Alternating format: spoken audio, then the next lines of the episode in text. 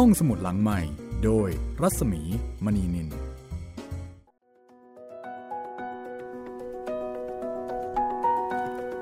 ตอนรับคุณผู้ฟังเข้าสู่ห้องสมุดหลังไม้นะคะ กลับมาเจอเจอกันที่นี่อีกเช่นเคยค่ะ สวัสดีค่ะคุณจิตรินค่ะ สวัสดีครับพี่มีครับ ค่ะ เราสองคนมาพบกับคุณผู้ฟังนะคะ ดูแลห้องสมุดแห่งนี้ แล้วก็ให้บริการกับหนังสือหน้าอ่าน หลายหลายเล่ม หลายหลายแนวค่ะ แล้วก็วันนี้นะคะ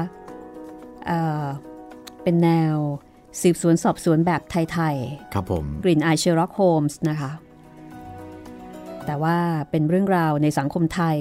ในสมัยรัชกาลที่ 6 ค่ะ จากนามปากกานายแก้วนายขวัญ ซึ่งเป็นพระนามแฝงของล้นเกล้ารัชกาลที่ 6 นะคะ นิทานทองอิน วันนี้เป็นตอนที่ 8 แล้วค่ะ แล้วก็ เรื่องที่จะเล่าวันนี้นะคะ เดายากจริง ๆ ค่ะ เข็มร้อยดอกไม้นะคะ ตอนแรกนึกว่าเกี่ยวกับร้อยพวงมาลัยอะไรพวกนี้ครับพี่ แต่ไม่น่าเกี่ยวละ ไม่แน่ใจนะคะว่า มีคนตายเพราะว่าเข็มร้อยดอกไม้อะไรอย่างนี้หรือเปล่า โดนแบบเป็นอาวุธอะไรอย่างเงี้ยอาบยาพิษอะไรเงี้ยอ่าหมายถึงว่าถ้าเห็นเฉพาะชื่อเรื่องเนี่ย จะทำให้เรานึกถึงอะไรบ้าง ต้องถามคุณผู้ฟังนะคะว่า ถ้าฟังจากชื่อเรื่องแค่นี้นะคะ คุณผู้ฟังนึกถึงอะไรบ้าง แต่ถ้าเดาจากเรื่องก่อนๆนี่ก็ค่อนข้างตรงๆนะพี่ ยาม้า ยาของม้าบังกะโล ก็ตรงๆ อันนั้นคือยาของม้าบังกะโล แต่ถ้าเกิดเรามาเดาในบริบทของสังคมปัจจุบันเนี่ยเราอาจจะเดาไปถึงยาบ้า อ่าใช่แอมเฟตามีนใช่ไหมครับ แต่จริงก็คือตรงๆเลย ยาม้าบังกะโล ใช่ยาม้าชื่อบังกะโลครับ และอย่างก่อนหน้านี้ก็นายสวัสดิ์ปิดดุฆาตก็คือคดีฆ่าพ่อจริง ๆ อืม แต่อันนี้นี่มีแต่คำนามนะครับ เข็มร้อยดอกไม้อ๋อมีร้อยเป็นกิริยา เหมือนจะเป็นประโยคที่แบบแปลกๆอ่าเอ่ยขึ้นลอยๆ ครับ แต่ว่าก็เป็นพฤติการการสืบสวนสอบสวนของนายทองอิน โดยมีนายวัดเป็นคู่หูเหมือนเดิมค่ะ ก็นิทานทองอินนะคะเป็นรหัสนิยาย เป็นนิยายชุด เป็นซีรีส์ในแนวสืบสวนสอบสวนค่ะ ในแนวของการที่มีการค้นหาหลักฐานข้อมูล เพื่อที่จะตัดสินเกี่ยวกับคดีความ ทั้งหมดมีอยู่ 11 เรื่องนะคะ ตอนนี้เราก็ไปได้เกือบอน่าจะประมาณ 5 เรื่องแล้วมั้งคะ ครับผม น่าจะประมาณ 5 เรื่องแล้วนะคะ ทั้งหมดมี 11 เรื่องเราก็จะค่อยๆ ทยอยเล่าให้คุณได้ฟัง อันนี้ก็เป็นนวนิยายนะคะที่รัชกาลที่ 6 เนี่ยพระราชนิพนธ์ไว้โดยได้รับอิทธิพลจากหัสนิยายเชอร์ล็อกโฮมส์ของเซอร์อาร์เธอร์โคนันดอยล์จากเชอร์ล็อกโฮมส์มาเป็นนายทองอินนะคะ อันนี้เป็นเชอร์ล็อกโฮมส์ภาคที่ นุ่งโจงกระเบน นุ่งโจงกระเบนแบบไทยๆ ครับเอาละถ้าพร้อมแล้วนะคะะเดี๋ยวเรา ไปดูกันเลยดีกว่า ว่าตกลงเข็มร้อยดอกไม้ในที่นี้เนี่ย เกี่ยวข้องกับคดีอย่างไรนะคะ กับเรื่องเข็มร้อยดอกไม้ค่ะ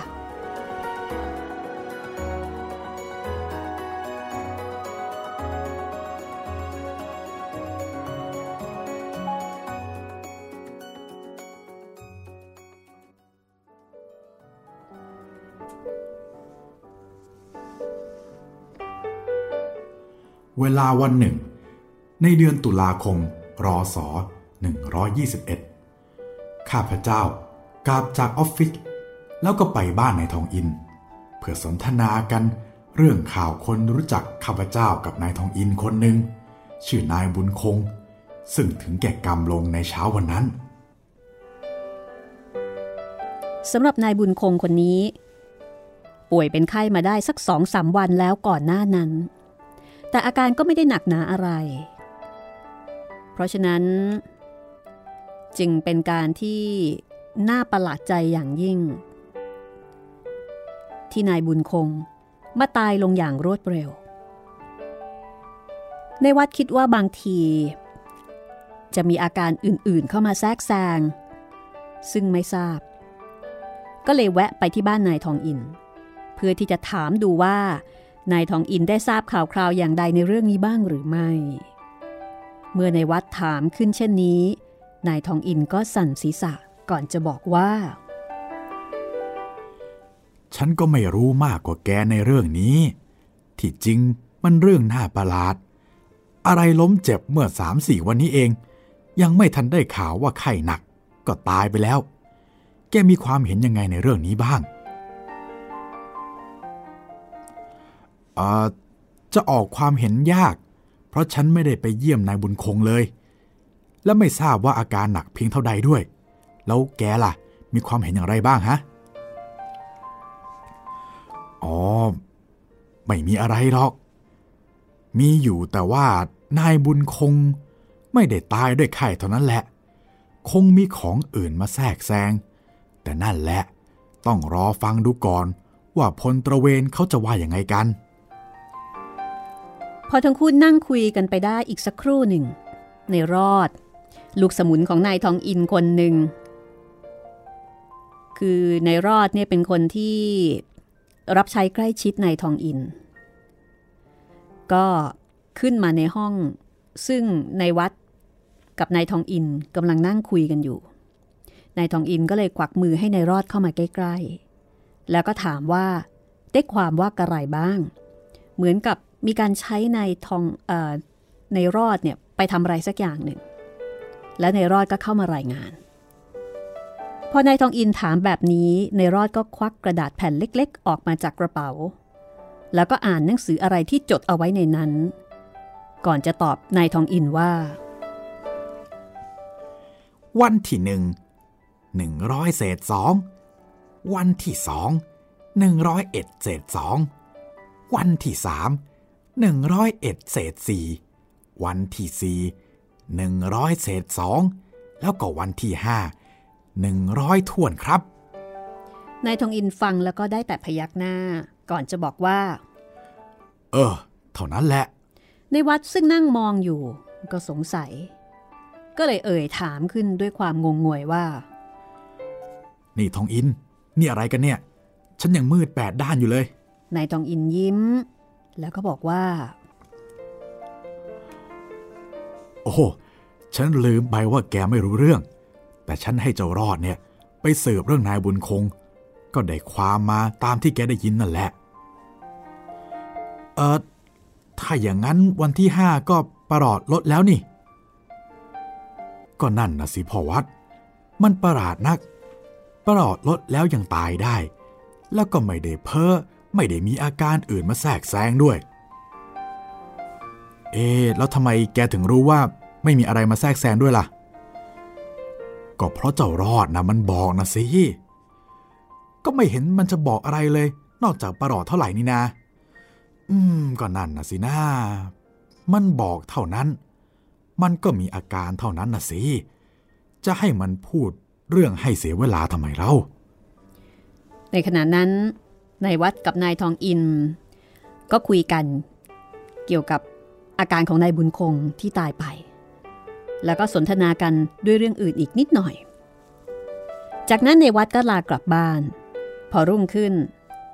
ในวัดไปนั่งในออฟฟิศได้ไม่นาน ก็ได้รับหนังสือจากนายทองอินบอกว่า วันนี้เนี่ย ถ้าไม่มีงานมากนัก ให้แวะมาหานายทองอินหน่อย บางทีอาจจะได้ฟังข้อมูลอะไร เกี่ยวกับเรื่องของนายบุญคงต่อ วันนั้นบังเอิญว่าในวัดไม่มีงานมาก ก็เลยรีบไปที่บ้านนายทองอินทันที พอไปถึงก็เห็นนายทองอินแต่งตัวเสร็จเรียบร้อย ยืนอยู่ที่หน้าบ้าน เหมือนกับรอจะออกไปข้างนอก พอเห็นในวัดมานายทองอินก็บอกว่า เออพ่อวัด ฉันกำลังจะไปเที่ยว มาไปด้วยกันเถอะ ในวัดก็ขึ้นรถนายทองอินไป ในขณะที่รถของในวัด เขาก็ได้สั่งให้กลับไปบ้านซะ เมื่อไปถึงออฟฟิศแล้ว เพราะฉะนั้นในวัดก็เลยต้องขึ้นรถใช้คำว่ารถไอมาที่บ้านของนายทองอินคือเรื่องของเรื่องเนี่ยในวัดไม่ได้เอารถมา พอขึ้นรถนายทองอินไปแล้ว ในวัดก็ถามว่าจะไปไหน ขึ้นไปก่อน แล้วก็ถามทีหลัง นายทองอินบอกว่า จะไปบ้านนายบุญคง เพราะว่าได้รับจดหมายจากเจ้ากรมกองตระเวนขอให้ไป เหมือนกับว่า มีการสงสัยอะไรบางอย่าง จากนั้นทั้งคู่ก็ไม่ได้พูดอะไรกันต่อในเรื่องนี้จนถึงบ้านนายบุญคง มีนายยามพลตระเวนยืนคอยอยู่ที่ประตูบ้านคนหนึ่ง พอเห็นนายทองอินมาถึงนายยามพลตระเวนผู้นั้นก็ถามขึ้นว่า อา้านี่คุณทองอินไม่ใช่เหรอขอรับ นายทองอินพยักหน้า นายยามผู้นั้นก็พูดต่อว่า เชิญคุณขึ้นไปบนนู้น คุณหลวงท่านคอยคุณอยู่ นายทองอินกับนายวัดก็ขึ้นไป แล้วก็ไปเจอกับเจ้ากรมกองตระเวน กับปลัดกรมกองสอดแนม พอได้ทักทายปราศัยกันตามสมควรแล้ว เจ้ากรมกองตระเวนก็พยักหน้าให้ปลัดกรม เล่าความให้ฟัง ท่านปลัดกรมกองสอดแนม ก็เอ่ยขึ้นก่อนว่า คุณคงจะทราบแล้ว ว่าการที่นายบุญคงตายลงในครั้งนี้ ไม่ใช่ตายเพราะไข้ ผมยังไม่ทราบ แต่ผมก็คิดแล้วว่าคงไม่ได้ตายเพราะไข้ เพราะสังเกตดูตามอาการ ก็ดูเหมือนจะค่อยทุเลาแล้ว ท่านปลัดกรมพยักหน้า ก่อนจะบอกว่า อืม ก็เป็นเช่นนั้น เพราะฉะนั้นจึงทำให้ผมสงสัย ผมได้ไปตามหมอสำหรับกระทรวงมาตรวจดู ก็ได้ความว่านายบุญคงเนี่ย ตายเพราะหัวใจหยุดเต้น แต่ทำไมถึงหยุดก็ไม่ทราบแน่นายทองอินก็บอกว่า ก็นายบุญคงเคยเป็นคนหัวใจอ่อนอยู่หรือเปล่าล่ะขอรับคุณหลวง คุณหลวงพอทราบหรือไม่ทราบ อืม ผมทราบว่าไม่เป็นคนใจอ่อนมาแต่เดิมนะ เพราะอย่างนั้นอยู่ดีๆ หัวใจหยุดเอาเฉยๆ ไม่น่าประหลาดหรอกขอรับ ก็น่าประหลาดนะสิ ผมถึงให้หมอตรวจให้ทั่ว ตรวจดูทั่วตัวแล้ว ก็ไม่เห็นบาดแผลอะไรเลย แล้วหมอบอกว่าไม่ได้ถูกวางยาด้วย เพราะได้ตรวจภายในตามธรรมเนียมแล้ว เพราะฉะนั้น ท่านเจ้ากรม ถึงได้แนะนำให้ผมไปเชิญคุณมา เพื่อคุณจะออกความเห็นยังไงได้บ้างในเรื่องนี้ จากนั้นนายทองอินก็ถามท่านเจ้ากรมบอกว่า ได้เอาศพในบุญคงลงหีบแล้วหรือยัง ทางด้านของออทางด้านของปลัดก็บอกว่า ยังไม่ได้เอาลง เพราะว่า ท่านเจ้ากรมเนี่ยสั่งว่าให้เก็บเอาไว้ก่อน รอให้นายทองอินมาดูก่อน แล้วหมอก็ฉีดยาเอ็มบามเอาไว้ให้นายทองอินก็เลยบอกว่าถ้าเช่นนั้น เดี๋ยวจะขอเข้าไปตรวจดูสักหน่อย แล้วก็ถามถึงเมียของนายบุญคง อ๋อ อยู่ห้องเขาพอผัวตายเมื่อวานนี้ก็เป็นลม แล้วก็ไม่ได้ออกจากห้องมาเลย จนถึงเดี๋ยวนี้น่ะ อ๋อ ถ้าอย่างนั้น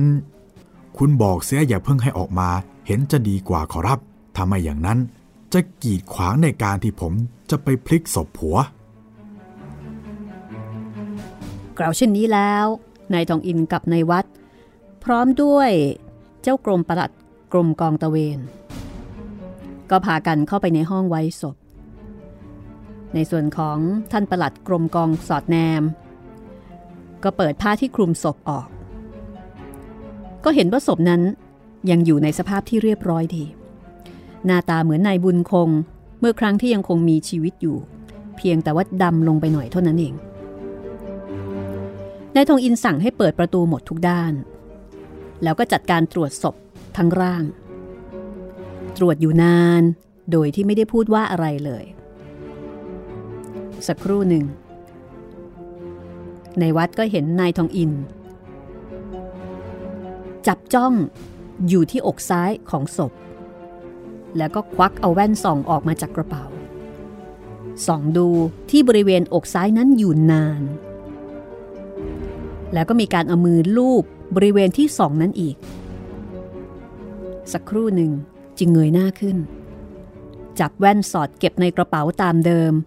แล้วก็กล่าวกับท่านประหลัดกรมว่า พอแล้ว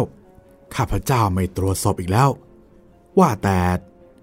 นี่ห้องนี้เป็นห้องนอนนายบุญคงใช่หรือไม่ ท่านประหลัดกรมก็ตอบว่า ไม่ใช่ ห้องนั้นเป็นห้องนอนนายบุญคง แต่เมื่อตายแล้วจึงยกมาห้องนี้นายทองอินพยักหน้า แล้วก็บอกว่าเอ่อท่านโปรดจัดการให้เขาเอาศพลงหีบเสียก็ได้ ข้าพเจ้าจะขอเข้าไปในห้องนอนสักประเดี๋ยว แล้วนายทองอินก็กวักมือเรียกในวัดให้ตามเข้าไปในห้องชั้นใน พอในวัดเข้าไป ก็ปิดประตูลั่นกรอน ในวัดก็ออกจะนึกประหลาดใจ ถามว่าทำไมถึงทำแบบนี้ นายทองอินก็บอกว่าอยากจะตรวจอะไรสักหน่อยนึง แล้วก็ไม่อยากให้ตำรวจมากวน แล้วก็สั่งให้ในวัดคอยดูประตูไว้ ถ้ามีใครมาก็ให้คอยร้องบอกว่าอย่าเพิ่งให้เข้ามา เหมือนกับว่านายทองอินต้องการเวลาส่วนตัวในการที่จะตรวจสอบอะไรบางอย่างตามลำพัง พอพูดจบนายทองอิน ก็ลงคลานกับพื้น เอามือค่อยๆ กวาดตามพรมที่ปูพื้นห้องอยู่นั่นเอง ในวัดยิ่งแลดูก็ยิ่งประหลาดใจหนักขึ้น ไม่รู้ว่านายทองอินกำลังทำอะไร นายทองอินเอามือกวาดพื้นอยู่สักครู่หนึ่ง แล้วก็หยิบอะไรขึ้นมาจากพรมอย่างหนึ่ง ก่อนจะบอกว่า ได้ตัวละ นี่พ่อทองอินได้ตัวอะไร นายทองอินลุกขึ้นยืน แล้วก็บอกสั้นๆว่า เข็ม เดี๋ยวเข็มอะไร เข็มร้อยดอกไม้ เอาแกอยากดูไหม มาดูสิ ในวัดก็เดินเข้าไปดู แล้วก็เห็นว่า เข็มนั้นเป็นเข็มเหล็กยาวประมาณหนึ่งคืบ มีสนิมจับกรัง แล้วก็มีสิ่งประหลาดอีกอย่างหนึ่ง คือที่ท้าย มีก้อนคลั่งติดอยู่ก้อนหนึ่ง ในวัดดูแล้วก็ยังไม่เข้าใจว่าเข็มนั้นจะมีประโยชน์อะไร หรือมาเกี่ยวกับคดียังไง ในวัดก็เลยถามนายทองอินอีกว่า นี่ แกเข้ามาในห้องเนี้ยสำหรับมาหาไอ้เข็มเล่มนี้เท่านั้นหรือไงฮะ อืม จะว่าเท่านั้นก็ได้ แต่ฉันก็ไม่ได้รู้หรอก เมื่อเข้ามานะ่ะ ว่าจะเป็นเข็มอย่างนี้ หรือเข็มอย่างไหน นี่ แกมีกระดาษไหม ในวัดควักกระดาษออกจากกระเป๋าส่งให้นายทองอิน นายทองอินก็จัดการเอากระดาษนั้นมาห่อเข็มให้เรียบร้อย แล้วก็สอดเก็บลงในกระเป๋าเสื้อ แล้วทั้งคู่ ก็พากันออกมาจากห้องนั้น ท่านเจ้ากรมกองตระเวนเมื่อเห็นนายทองอินมา ก็ตรงเขาถามว่า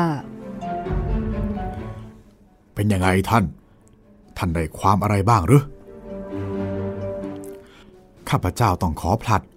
ยังบอกท่านไม่ได้ในเวลานี้ แต่ที่นี่ไม่มีอะไรเสียอีกแล้ว ข้าพเจ้าขอลาท่านไปก่อน เจ้ากรมกองตระเวนก็ถามตรงๆเลยว่า แล้วนี่ท่านเชื่อว่านายบุญคงตายธรรมดาหรือถูกฆ่า ข้าพเจ้ายังบอกท่านเป็นแน่นอนไม่ได้ แล้วเมื่อได้ความอะไรมากกว่านี้สักหน่อย ข้าพเจ้าจะบอกกับท่าน ก่อนที่ข้าพเจ้าจะไป ข้าพเจ้าขอแนะนำอะไรสักหน่อยได้หรือไม่ ฉันยินดีที่จะรับคำแนะนำของท่าน พูดมาเถอะนายทองอิน ก็เลยกล่าวด้วยเสียงเบาๆ บอกว่า ขอให้ท่าน จัดพลตระเวนลับ คอยอยู่ใกล้ๆที่นี่ ถ้าภรรยานายบุญคงไปไหน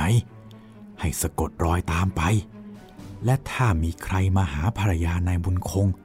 ให้คิดอ่านสืบชื่อให้ได้ว่าใคร หรือถ้าสืบชื่อไม่ได้ ก็ให้คอยดูเวลากลับ แล้วก็สะกดรอยตามไปจนถึงบ้าน เมื่อถึงบ้านแล้ว คงจะมีพวกเพื่อนบ้านรู้จักบ้างเป็นแน่ นี่คือสิ่งที่นายทองอิน ให้คำแนะนำกับเจ้ากรมกองตระเวน ซึ่งอีกฝ่ายก็รับปากว่าจะทำเช่นนั้น นายทองอินกับนายวัดก็พากันลงจากเรือนของนายบุญคงขึ้นรถกลับไป ในขณะที่เดินทางกลับนายวัดสังเกตดูหน้านายทองอิน ก็เหมือนกับกำลังตริตรองอะไรบางอย่าง ก็เลยไม่ได้ถาม ว่าจะขับรถไปไหนต่อไหน แล้วก็ไม่ได้ไต่ถามหรือสนทนาเรื่องหนึ่งเรื่องใดเลย คือเหมือนกับว่ามีสีหน้าครุ่นคิดอะไรบางอย่าง จนกระทั่งรถมาถึงบ้านหมอกรมสุขาพิบาลคือไม่ได้กลับออฟฟิศแต่มาบ้านหมอนายทองอินหยุดรถ แล้วก็ตรงขึ้นไปหาหมอ หยิบเอาห่อเข็มร้อยดอกไม้ แล้วก็เอาออกมาให้หมอดู ก่อนจะบอกหมอว่า นี่หมอ ฉันอยากให้หมอตรวจเข็มเล่มนี้ ด้วยกล้องไมโครสโคปสักหน่อย หมอกรมสุขาพิบาล ก็หยิบเข็มนั้นไปตรวจในกล้อง น่าจะเป็นไมโครสโคปนะคะ แล้วก็บอกให้ในายทองอินกับในวัด สูบบุหรี่แล้วก็อ่านหนังสือพิมพ์ตามสบาย คือให้พักผ่อนรอไปก่อน แล้วหมอก็เดินเข้าไปในห้อง หายเงียบไปกว่าครึ่งชั่วโมง หมอก็ออกมา นายทองอินก็ถามว่าได้ความอะไรบ้าง หมอตอบว่า ที่เข็มของท่านนั้น ข้าพเจ้าได้ตรวจดูก็ได้ความว่า มีเลือดคนติดอยู่ เพราะมีสัตว์ซึ่งอยู่ในเลือดคนติดอยู่หลายตัวนายทองอินพยักหน้า แล้วก็ถามว่าจะบอกได้หรือไม่ ว่าเลือดคนนั้นเป็นเลือดคนเจ็บ หรือเป็นเลือดคนธรรมดา หมอสันศีษะ บอกว่าจะบอกให้แน่นอนนั้นยาก เพราะว่าเลือดที่ติดอยู่ที่เข็มนั้นมันน้อยเหลือเกินนายทองอินก็เลยบอกว่า ข้าพเจ้าขอบใจท่าน และขอให้ท่านจำเรื่องนี้ไว้ให้จงดี บางที กองตระเวนจะต้องการตัวท่านเป็นพยาน ในเรื่องซึ่งข้าพเจ้ากำลังสืบอยู่เดี๋ยวนี้ นายทองอินก็รับเข็มมาจากหมอ ห่อกระดาษ เก็บลงกระเป๋าตามเดิม แล้วก็ลาหมอกลับไป ในตอนที่ขับรถกลับ ในวัดก็ถามว่า นี่แกเอาเข็มไปให้หมอตรวจน่ะ มันมีประโยชน์อะไรฮะ เอาก็เพราะฉันอยากรู้นะสิ แล้วสำเร็จความประสงค์ของแกไหม สำเร็จสิ ที่จริงฉันก็จะว่ารู้แล้ว แต่ก็ไม่แน่ใจ ถึงต้องเอาไปให้หมอตรวจเสียให้เป็นการแน่นอนอ้าวก็เมื่อได้ความแล้วเป็นประโยชน์อะไรล่ะ นี่พอวัดแกคอยดูเอาสิ ไอ้เข็มเนี่ยแหละ มันจะเป็นพยานสำคัญพิลึก เอ เป็นพยานอะไรเนาะเออ แล้วแกคงจะรู้หรอก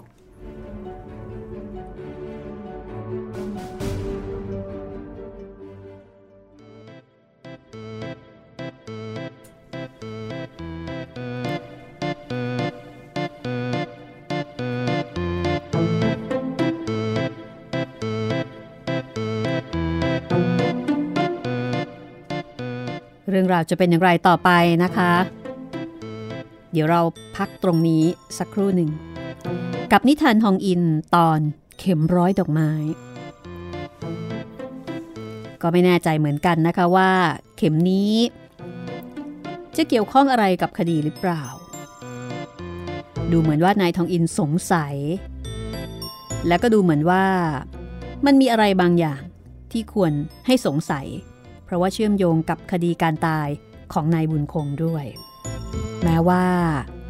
ข้อมูลอาจจะยังไม่กระจ่างชัดเจน พักสักครู่ เดี๋ยวกลับมาฟังกันต่อช่วงหน้านะคะกับเรื่องเข็มร้อยดอกไม้ นิทานทองอินโดยในแก้วในขวัญ พระนามแฝงของรัชกาลที่ 6 ค่ะ ห้องสมุดหลังใหม่โดยรัศมีมณีนิน เข้าสู่ช่วงที่2นะคะ ของนิทานทองอินเข็มร้อยดอกไม้อืมแหมเป็นคิดว่าน่าจะเป็นอาวุธในการฆาตกรรมหรือเปล่าครับพี่มันก็น่าจะประมาณนั้นใช่ไหมเพราะว่าจริง ๆ เข็มมันก็สามารถที่จะเป็นอาวุธได้ ครับผม ถ้าแบบแทงไปโดนจุดสำคัญอะไรพวกนี้ แต่มันก็ไม่น่าจะถึงตายนะโอ้โหก็อาจจะอาบยาพิษด้วยหรือเปล่าอ่าถ้าอาบยาพิษนี่ก็ค่อยมีน้ำหนักขึ้นมาหน่อย แต่ว่าลำพังเข็มอย่างเดียวนี่มัน มันไม่น่าจะตาย หรือถึงแม้ว่าจะตายอาจจะตายเพราะบาดทะยักเพราะว่ามันมีอ๋อสนิมใช่ไหมสนิมใช่แต่ถ้าเกิดตายเพราะบาดทะยักมันก็ต้องใช้เวลาครับกว่าที่จะติดเชื้อกว่าที่จะเกิดอาการกำเริบขึ้นมา แล้วถ้าตายเพราะบาดทะยักเขาก็น่าจะรู้นะพี่แบบมันก็ต้องเป็นไข้ใช่ใช่ไหมครับโอ้อันนี้ก็แมทรู้แต่ว่ามีกล้องไมโครสโคปด้วยนะคะ ครับผม แต่เรียกว่าไมโครสโคปไมโครสโคปในสมัยนั้นคำที่ใช้เรียกเอ่อ สิ่งของหรือว่าภาษาภาษาอังกฤษบางคำเนี่ยจะเป็นลักษณะทับศัพท์ลงไป เพราะว่าเออ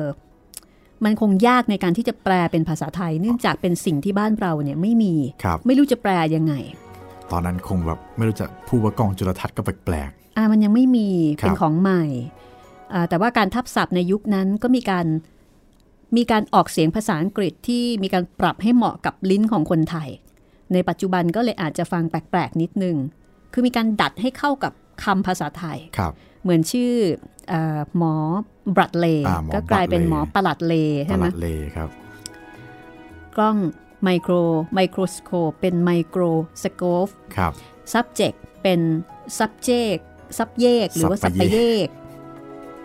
อะไรแบบนี้ก็ต้องมีการเดากันนิดหน่อยนะคะ ครับ สำหรับคุณผู้ฟังที่ติดตามรายการห้องสมุดหลังใหม่นะคะ ตอนนี้เราก็มีช่องทางการรับฟังที่เปลี่ยนไป แล้วก็มีเพิ่มช่องทางการรับฟังมากขึ้นด้วย ในช่วงต้นๆของช่วงที่ 2 นะคะ ก็ขอใช้เวลาในการชี้แจงนิดนึง เผื่อว่าอาจจะมีคุณผู้ฟังบางท่านที่เพิ่งจะเข้ามาฟังเข้ามาใช้บริการห้องสมุดหลังใหม่นะคะ เดี๋ยวให้บรรณารักษ์คุณจิตรินนี่แนะนำช่องทางการใช้บริการห้องสมุดหลังใหม่ตอนนี้ค่ะ ครับผม สำหรับตอนนี้เลยนะครับ วิธีการรับฟังก็มีหลักๆเลย 4 ช่องทางครับ 4 ช่องทางที่ไม่ใช่ 4 ช่องทางแบบตรงๆนะ ก็คือจะมีเว็บไซต์ www thai pbs podcast com มีแอปพลิเคชันไทย PBS Podcast มีแอปพลิเคชันที่เป็นพอดแคสต์ทุกแอปพลิเคชันเลยนะครับ พิมพ์ห้องสมุดหลังไมค์ได้เลย แล้วก็ สุดท้ายครับทาง YouTube Channel Thai PBS Podcast ครับผมสำหรับใครที่เคยเรียกร้องเกี่ยวกับว่าเมื่อไหร่จะลง Spotify นะครับตอนนี้ลงให้เรียบร้อยแล้วครับ Spotify นี่ก็เป็นแอปพลิเคชันที่เอ่อมีพอดแคสต์ให้เลือกฟังนะคะ ครับผม ของเราก็อยู่ในนั้นด้วย ใช่ครับผม รู้สึกว่าจะอยู่อันดับที่ 70 กว่ากว่า ประมาณนั้นครับ ช่วยไปฟังกันใน Spotify กันเยอะๆนะครับ เผื่อเราจะขึ้นอันดับหนึ่งบ้างๆแล้วถ้าเกิดว่าฟังแล้วนะคะ มีความคิดเห็นยังไง อยากจะแนะนำติชมอย่างไร ก็ inbox มาได้เลย ครับผม inbox มาได้ทางแฟนเพจ Facebook Thai PBS Podcast นะครับ หรือว่าสำหรับใครที่ฟังทาง YouTube ก็ คอมเมนต์ไว้ใต้คลิปได้เลยครับผม หรือว่าจะ inbox มาที่แฟนเพจรัศมีมณีนินก็ได้นะคะ ซึ่งช่องทางนี้ก็จะมีคุณผู้ฟังบางท่านใช้เป็นช่องทางในการติดต่อพูดคุยกันอาอย่างเช่น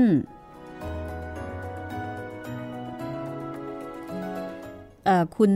คุณนานะคะ คุณนาจากอเมริกา คุณนาสิริวันค่ะ แฟนประจำนะคะ ครับผม บอกว่า คือคุณน้านี่เป็นนักอ่านมากเลยอ่าวันก่อนนี่แนะนำเรื่องจอนกับแดงนะคะอ๋อจันกับแดงค่ะ แล้วก็เอ่อเมื่อวันศุกร์เนี่ยคุณน้าบอกว่า ได้ฟังผลัดแผ่นดิน จบไปเมื่อปลายเดือนที่แล้ว โอ้แล้วก็ตั้งใจจะหาเรื่องไทยๆฟังอีก ก็เข้ามาที่เพจห้องสมุดหลังใหม่กำลังจะคนเรื่องเก่าๆ แต่บังเอิญเหลือไปเห็นนิทานทองอิน คุณน้าบอกว่าโอ้โห แทบไม่เชื่อสายตาเลยค่ะ คือคุณน้าเนี่ย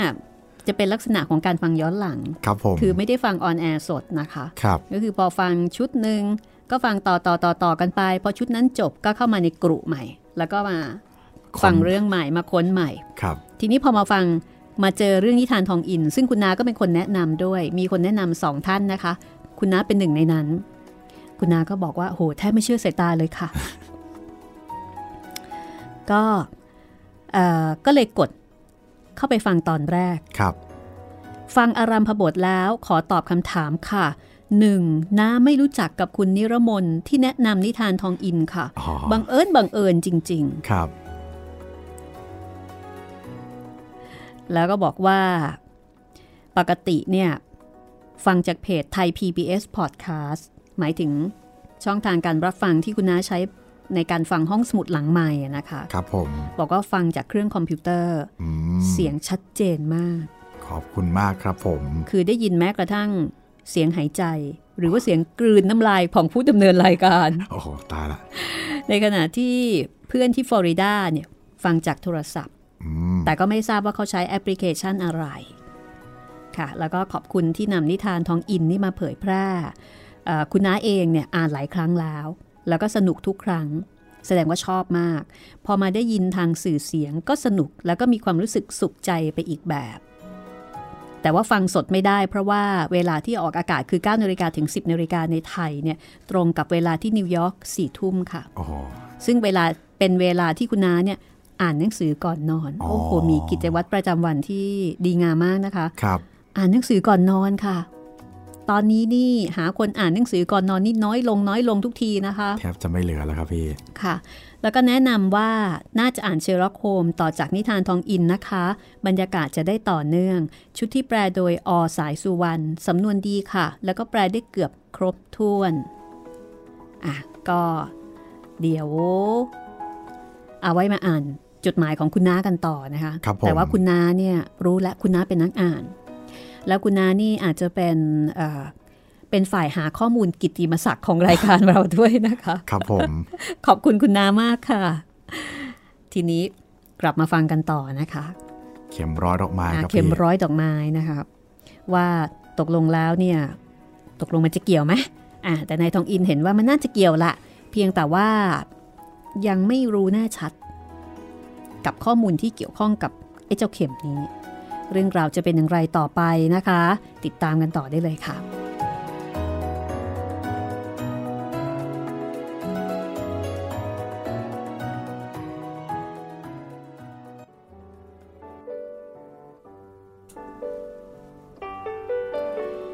ในวัดเห็นว่า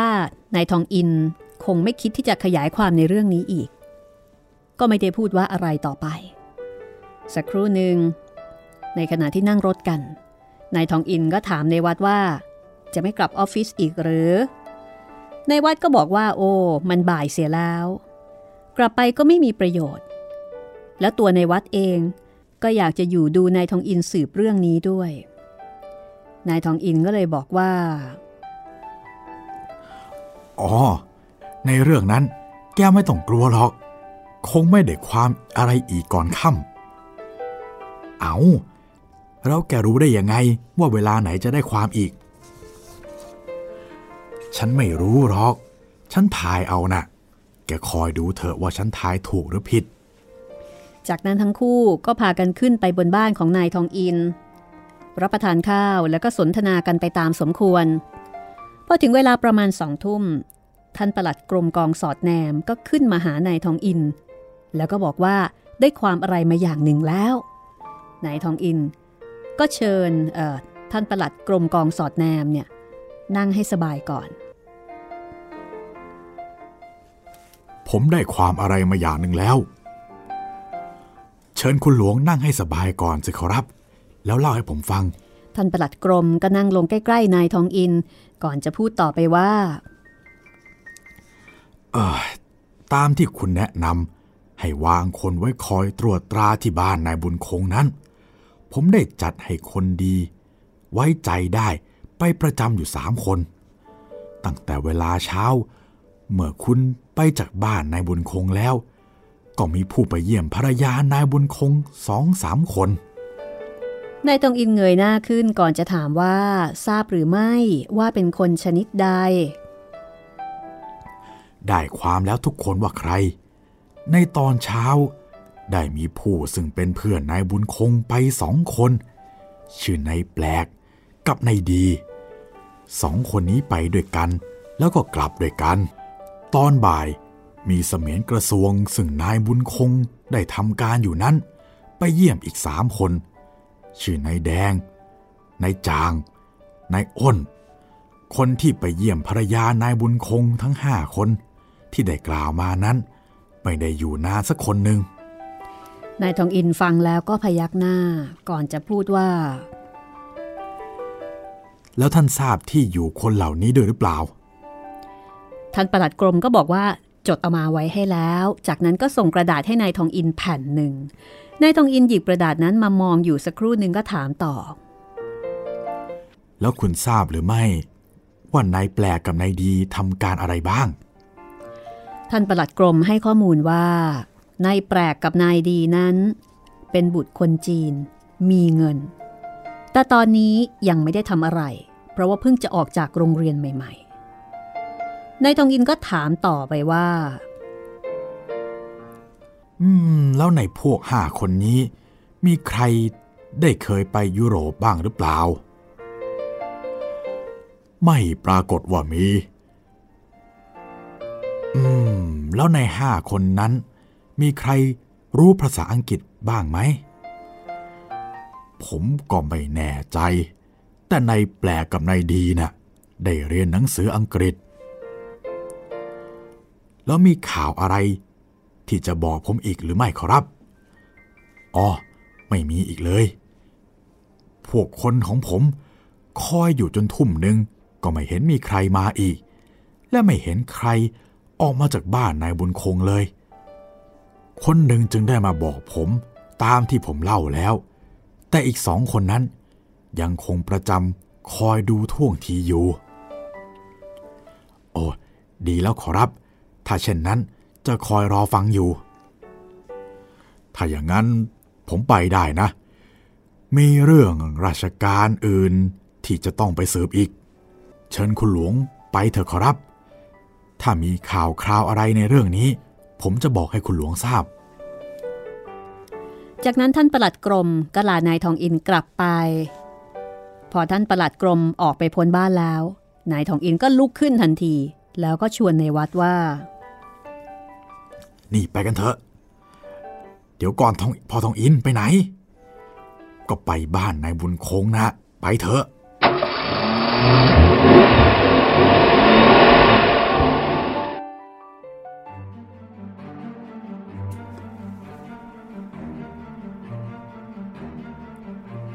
อไปถึงบ้านนายบุญคง นายทองอินก็บอกกับคนใช้ว่า จะมาเยี่ยมแม่เลียบภรรยานายบุญคง คอยอยู่สักครู่ คนใช้ก็มาเชิญให้ขึ้นไป นายทองอินก็ขึ้นไปคุยกับแม่เลียบ แสดงความเสียใจตามธรรมเนียม แล้วก็บอกว่า ฉันเสียใจแท้ๆเทียว ที่ไม่ได้มาเยี่ยมพ่อบุญคงเมื่อตอนเขาเจ็บก็ไม่มีใครทราบ ว่าเขาเจ็บมากนี่ค่ะแต่ถึงอย่างนั้นก็ยังมีคนมาเยี่ยมมาก นี่ แล้วหมอคนไหนรักษากันยะ หมอสิริเป็นคนรักษาค่ะ แล้วหมอคนไหนรักษาเขาล่ะ หมอสิริเป็นคนรักษาค่ะ อ๋อ หมายถึงนายสิริที่กลับมาจากเมืองนอกใหม่ ๆ ใช่ไหม นั่นแหละค่ะ เขาเป็นญาติกับดิฉันเอง อ๋อ เหมาะดีจริง ไม่ต้องหาคนอื่นคนไกลเถอะนะ แล้วรับประทานโทษเถอะ ในเรื่องมรดกพกสถานนี่เป็นอย่างไรกันบ้าง คุณบุญคงจัดเอาไว้เสร็จแล้วค่ะ ยกให้ดิฉัน อ๋อ อย่างนั้นก็แล้วไปสิ ฉันหมายว่ายังยุ่งอยู่ถึงได้พาตัวในวัดเขามา เขาเป็นหมอกฎหมาย เพื่อเขาจะได้ช่วยในเรื่องนี้บ้าง ไม่ต้องหรอกค่ะ จัดการเรียบร้อยแล้วนายทองอินสนทนาอยู่ด้วยอีกสักสองสามคำก็ลาแม่เรียบลงจากเรือน จากนั้นก็ตรงไปที่โรงพักพลตระเวน ซึ่งอยู่ใกล้ที่นั่น บอกให้ไปรักษาบ้านนายบุญคงอยู่ แล้วก็ให้ห้ามคนไม่ให้ออกจากบ้านนั้น หากใครฝ่าฝืน ให้จับตัวไว้ แล้วก็ขึ้นรถ รีบขับไปหาท่านประหลัดกรมกองสอดแนม พากันไปที่บ้านนายสิริ ซึ่งเป็นหมอ คือนายทองอินเนี่ยสืบจากคนใช้บ้านนายบุญคง แล้วก็ได้ความว่าบ้านนายสิริอยู่ที่ไหน เมื่อถึงบ้านนายสิริก็พากันขึ้นไปหานายสิริทั้งสามคน นายสิริก็ต้อนรับอย่างแข็งแรง เชิญให้นั่งเก้าอี้ แล้วก็ถามว่ามาธุระอะไร นายทองอินก็บอกว่า ในเวลานี้ ตัวฉันกับคุณหลวงกำลังสืบเรื่องประหลาดอยู่เรื่องหนึ่งคือคนคนหนึ่งเจ็บก็ไม่ได้มากมายอะไร แต่อยู่ๆก็ตายลงไป กองตระเวนสงสัยก็เลยให้หมอมาตรวจ ได้ความว่าไม่ได้ถูกวางยาพิษ แล้วก็ไม่ได้ตายเพราะโรคด้วย แล้วพอชันสูตรศพแล้วก็หาบาดแผลไม่ได้เลย เจ้ากรมกองตระเวนเกือบจะตกลงแล้วว่า ตายไปเองตามธรรมดา แต่คุณหลวงท่านเกิดสงสัยอยู่ ท่านจึงมาปรึกษาฉัน ฉันจึงบอกกับท่านว่าจำได้ว่าได้อ่านหนังสือฝรั่งเรื่องผู้หญิงคนหนึ่งไปเต้นรำ แล้วก็หกล้มลง ในเวลานั้น ก็ได้ร้องกรีดขึ้นมา ว่าถูกเข็มที่กัดอกอยู่นั้นตำที่หน้าอก สักครู่หนึ่ง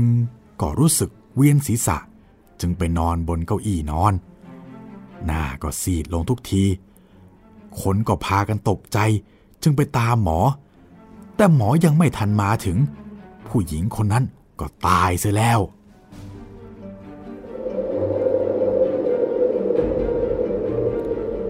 พอหมอตรวจดูตามตัวก็ไม่เห็นบาดแผลอะไรมากมาย มีเพียงรอยเข็มตำที่หน้าอกซ้ายนิดเดียวเท่านั้น หมอสั่งให้ค้นดูเข็มที่ปากอกคนได้เข็มทองหัวฝังเพชรตกอยู่ในห้องเต้นรำเข็มนั้นเปื้อนเลือดแล้วก็ยังเปียกอยู่ หมอก็แสดงความเห็นว่าเมื่อผู้หญิงนั้นล้มลง เข็มตำที่หน้าอกซ้าย ทะลุเข้าไปถึงหัวใจ เลือดตกภายในจึงตาย ฉันจึงมานึกขึ้นได้ว่า ถ้าใครรู้เรื่องนี้แล้ว ยาฆ่าใครก็อาจจะเอาเข็ม แกล้งแทงเข้าไปเช่นนั้นบ้าง แต่ที่ยังไม่แน่ใจนั้น คือว่าจะเป็นได้จริงตามความเห็นของหมอนั้นได้หรือไม่ ตัวของท่านเป็นหมอ ท่านบอกได้ไหมว่าเป็นไปได้หรือไม่ได้ ในสิริหน้าซีดลงไปทันที เลียปาก แล้วก็ตอบว่า อืม เห็นจะได้ ถ้าจะว่าตามตำราหมอก็ได้ แต่ผมเชื่อว่า ยังไม่มีใครในเมืองไทย มีความรู้พอที่จะทำอย่างนั้น นายทองอินก็เลยบอกว่า นี่ท่าน ท่านอย่าหมินประมาทคนไทยนะ ความรู้ไม่เลวนักหรอก ท่านจะว่าอะไร ถ้าฉันจะบอกว่า ได้มีผู้ใช้วิธีเข็มแทงหัวใจนั่นแล้วนายสิริก็ถามด้วยเสียงเครือว่าเอ่อใครแล้วเมื่อเมื่อไหรเมื่อวานนี้นายบุญคงเป็นผู้ถูกฆ่าโดยเข็ม คนฆ่าน่ะฉันรู้แล้วว่าใคร พอนายทองอินพูดยืนยันมาถึงตรงนี้ นายสิริก็ถึงกับคุกเข่าลงกับพื้นทันที เออคุณคุณหลวงขอรับ โปรดกรุณาที แม่เรียบยังสาวอยู่มากขอรับ และได้ความเดือดร้อนเหลือเกิน นายบุญคงกดขี่ซะยิ่งกว่าทาสอีก เหลือที่มนุษย์จะอดกลั้นได้ ตัวผมที่เป็นญาติแม่เรียบก็สงสารเหลือทน เพราะอย่างนั้นจึงเล่าถึงวิธีฆ่าคนด้วยเข็มให้แม่เรียบฟัง ไม่ได้นึกเลยว่าแม่เรียบจะกล้าทำเมื่อเมื่อมาทำขึ้นเช่นนี้แล้ว ผมขอรับผิดเองเถอะครับ นี่ผมไม่ได้บอกเขาอย่างนี้แล้ว แม่เรียบ คงคงไม่คิดขึ้น เอาโทษกับผมเถอะขอรับ ผมจะรับคนเดียวเองนายนาจะต้องตายแล้ว ก็ขอตายแต่คนเดียวเถอะ ถ้าฆ่าแม่เรียบแล้ว ผมคงต้องตายด้วยนายทองอินลุกขึ้น ก่อนที่จะบอกว่า อย่าไปคลายอยู่นั่นเลย ลุกมาให้คุณหลวงท่านใส่กุญแจมือเสียดีๆเถอะ นายสิริก็เลยลุกขึ้นมาแล้วก็ยื่นมือ ให้ท่านประหลัดกรมใส่กุญแจมือแต่โดยดี นายทองอินก็บอกว่าจับได้คนหนึ่งแล้ว ก็ไปจับเสียอีกคนเถอะ นั่นก็หมายถึงแม่เลียบนั่นเอง พอไปถึงบ้านนายบุญคง นายหมวดซึ่งไปประจำอยู่ที่นั่นก่อนแล้ว ก็วิ่งหน้าตาตื่นออกมา ก่อนจะบอกว่า เกิดความแล้วนายทองอินรีบกระโดดลงจากรถถามทันที เกิดอะไรขึ้นอะพอผมมาถึงได้ประเดี๋ยวหนึ่งก็มีคนลงมาบอกว่า แม่เรียบเข้าไปในห้อง ปิดประตูลั่นกุญแจแน่น เรียกให้เปิดก็ไม่เปิด ผมก็รีบวิ่งขึ้นไป ทั้งเรียกทั้งตบประตูก็ไม่ขาน ผมกับพลตระเวนก็เลยช่วยกันงัดประตู พอเข้าไปก็เห็นแม่เรียบ นั่งพิงเตียงอยู่ ผมเข้าไปจับตัว จึงทราบว่าตายแล้ว แผลก็ไม่มีสาตราอาวุธอย่างใดอย่างหนึ่งก็ไม่มี ขวดยาพิษก็ไม่มี ไม่ทราบว่าตายได้ยังไงนายทองอินก็หันหน้ามาทางประหลัดกรม แล้วก็เชิญให้ท่านประหลัดเนี่ยขึ้นไปข้างบน แล้วก็บอกว่าคงจะได้เห็นความจริงของคำที่นายทองอินกล่าวเมื่อตะกี้นี้ จากนั้นนายทองอินก็พาท่านประหลัดกรมแล้วก็ในวัดเข้าไปในห้องของแม่เรียบ เข้าไปตรวจศพของแม่เรียบคลำที่หน้าอกซ้ายครู่หนึ่ง ก็ชักเข็มร้อยดอกไม้ออกมาจากหน้าอกเล่มหนึ่ง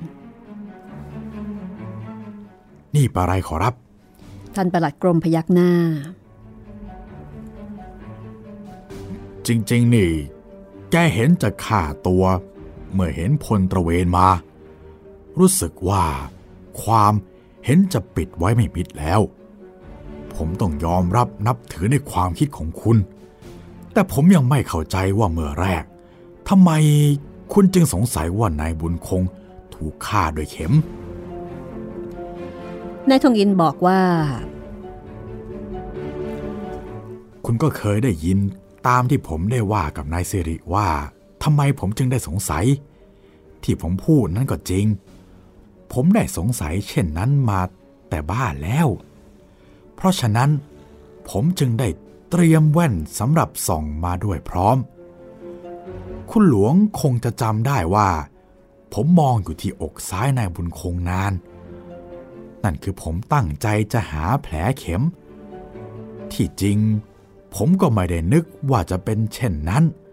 ได้แต่นึกว่าลองดูทีก็เผอิญ หาแผลนั่นได้จริงๆ แล้วผมจึงได้เข้าไปในห้องนอนในบุญคง ก็ไปหาตัวเข็มได้ในนั้น ผมได้เอาเข็มนั้นไปให้หมอตรวจด้วยกล้องไมโครสโคป ก็ได้ความว่าเข็มนั่น เปื้อนเลือดคน ความที่ผมสงสัยก็เลยเป็นความจริงแน่นอนไป ท่านประหลัดกรมก็ถามว่าแล้วนายทองอินทราบเมื่อไหร่ ว่าใครเป็นคนลงมือฆ่า พอได้เข็ม ผมก็นึกว่าคนที่ฆ่าเช่นนี้ได้ จะต้องเป็นคนที่สนิทกับนายบุญคง คือเป็นคนที่ได้พยาบาลอยู่ คนพยาบาลนี้ก็มีแต่ภรรยานายบุญคง กับคนใช้สองสามคน คนใช้นั่น ก็ไม่ต้องนึกถึง เพราะในการที่จะฆ่าคงไม่มีประโยชน์อะไร เพราะฉะนั้น ยังเหลือภรรยาที่จะต้องนึกถึง นายบุญคงไม่มีบุตร ผมก็ทราบว่า ทรัพย์สมบัติคงจะยกให้ภรรยา ภายหลังผมได้ถามตัวภรรยาเอง ก็ได้ความว่าเป็นเช่นนั้นท่านประหลัดกรมก็ถามว่าแล้วทำไมถึงสงสัยนายสิริว่าเป็นคนต้นคิด ผมเชื่อแน่ว่าภรรยานายบุญคง คงจะไม่ได้คิดเอง ในการที่จะใช้เข็มฆ่าผัวเช่นนั้น ผู้ที่คิดนั้น คงจะต้องเป็นคนที่เคยไปยุโรป หรือที่รู้ภาษาอังกฤษพอจะอ่านหนังสือเข้าใจได้ ผมจึงคอยฟัง ดูว่าคนที่รู้จักกับนายบุญคงและภรรยานั้น จะเป็นคนรู้ภาษาอังกฤษ หรือไปยุโรปกี่คน ก็ได้ความจากคุณว่ามีอยู่สองคน แต่สองคนนั่นก็เป็นลูกเศรษฐี แล้วก็เรียนในกรุงเทพ คงจะไม่รู้ดีนัก และคงจะไม่ได้อ่านหนังสืออังกฤษด้วย ผมก็ยังไม่พอใจ จึงมาหาตัวภรรยานายบุญคงเอง จึงได้ทราบถึงนายสิริผู้นี้ว่าไม่ใช่แต่เคยไปยุโรป ทั้งยังได้เล่าเรียนวิชาหมอด้วย ผมถึงได้คิดว่า ยังไงยังไง ลองไปที่นายสิริดูสักที ถ้านายสิริไม่ได้เป็นผู้แนะนำภรรยานายบุญคง ในการฆ่าคนด้วยเข็มนี่แล้วก็แล้วไป แต่ถ้าเป็นผู้แนะนำตามที่ผมสงสัย นายสิริ ก็จะต้องแสดงพิรุษออกมาเอง นอกจากนี้ คุณหลวงก็ทราบอยู่แล้ว ท่านประหลัดกรมก็เข้ามาจับแขนนายทองอิน แล้วก็บอกว่านายทองอินนี่ นับว่าเป็นคนประหลาดคนหนึ่งทีเดียว ถ้านายทองอินได้เข้ามารับราชการในกองตระเวน คงจะต้องมีชื่อเสียงใหญ่เป็นแน่แต่นายทองอินยิ้มก่อนจะบอกว่าทุกวันนี้ก็ช่วยราชการอยู่เต็มกำลังแล้ว ขอเป็นคนธรรมดาเช่นนี้ต่อไปดีกว่า เพราะถ้าเกิดว่านายทองอินไปเป็นคนราชการเสียแล้ว บางทีการสืบสวนก็จะยากขึ้น ผมก็จะช่วยราชการไม่ได้ดีเหมือนกับเวลานี้ในคุณหลวง ปล่อยผมให้ตามสบายดีกว่าขอรับ เมื่อมีราชการอะไรก็เรียกผมใช้ได้เสมอ ในเรื่องนี้ก็ไม่มีเรื่องอะไรจะสอบสวนอีกแล้ว ผมกราบลาที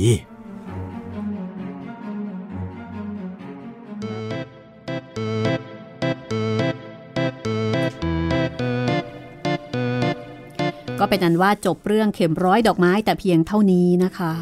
อืมก็เป็นคนใกล้ตัวนะพี่ภรรยา ตกลงว่าแทงที่หน้าอกทะลุถึงหัวใจอ๋อแทงข้างหน้าหรือข้างหลัง น่าจะข้างหน้านะครัข้าบงหน้าสิครับ ไม่ใช่แทงข้างหลังทะลุถึงหัวใจนะ อันนี้ครับผมคือแทงข้างหน้าเลยอ๋อแล้วก็เลือดตกในตายอ๋อก็โอเคอืมสมเหตุสมผลอยู่ แต่เข็มนั้นเหมือนกับว่าอาจ เอ๊ะเข็มร้อยดอกไม้มันก็ใหญ่พอสมควรนะครับ แล้วเขาก็มีเหมือนคลั่งติดอยู่ด้วยใช่ไหมพี่ให้ดึงออกมาได้ ใช่ คือเข็มร้อยดอกไม้มันไม่ได้เล็กมากอะครับ ไม่เหมือนกับเข็มเย็บผ้า เพราะเข็มร้อยดอกไม้มันจะต้องมี หัวมันจะใหญ่หหัน่วอยมันจะใหญ่นิดนึงครับ แล้วก็ตัวเข็มก็ไม่ได้เล็กสักเท่าไหร่ครับ ก็จบไปอีกหนึ่งเรื่องนะคะ ในที่สุดเข็มร้อยดอกไม้ ก็เป็นเครื่องมือในการฆาตกรรมแบบเนียนๆนั่นเองค่ะ สำหรับเรื่องต่อไปนะคะ จะเป็นเรื่องสุดท้ายของชุดที่หนึ่งของนิทานทองอินค่ะ เป็นเรื่องที่ผมชอบชื่อมากครับ กำนันคงบ้านโยคีนะคะ ครับผมโอ้เรื่องนี้ก็ตั้งชื่อเรื่องได้กิ๊บเก๋มากเลยทีเดียวค่ะ กำนันคงบ้านโยคี เรื่องราวจะเป็นอย่างไรก็รอฟังนะคะตอนหน้าค่ะ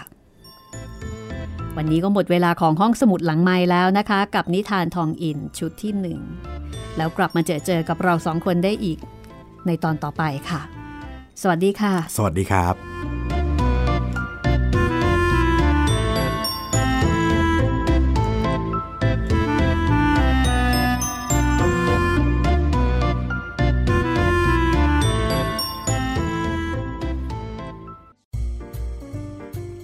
ห้องสมุดหลังใหม่ โดยรัศมีมณีนิน